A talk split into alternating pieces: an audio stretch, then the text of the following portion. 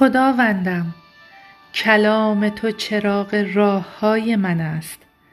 تمنا این که یاریم کنی تا افکارم را بر کلام تو متمرکز کنم و هر صدایی غیر از تو در ذهنم خاموش شود و تنها بتوانم صدای تو را بشنوم.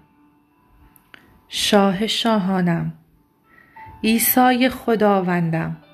تمنا این که احکام خود را در وجودم جاری کنی و مرا از هر آنچه غیر توست پاک گردانی تا بتوانم با اطاعت و قدوسیت مایه خشنودی تو باشم. ای توانایی من تو را دوست دارم که پناهگاه مستحکم من هستی.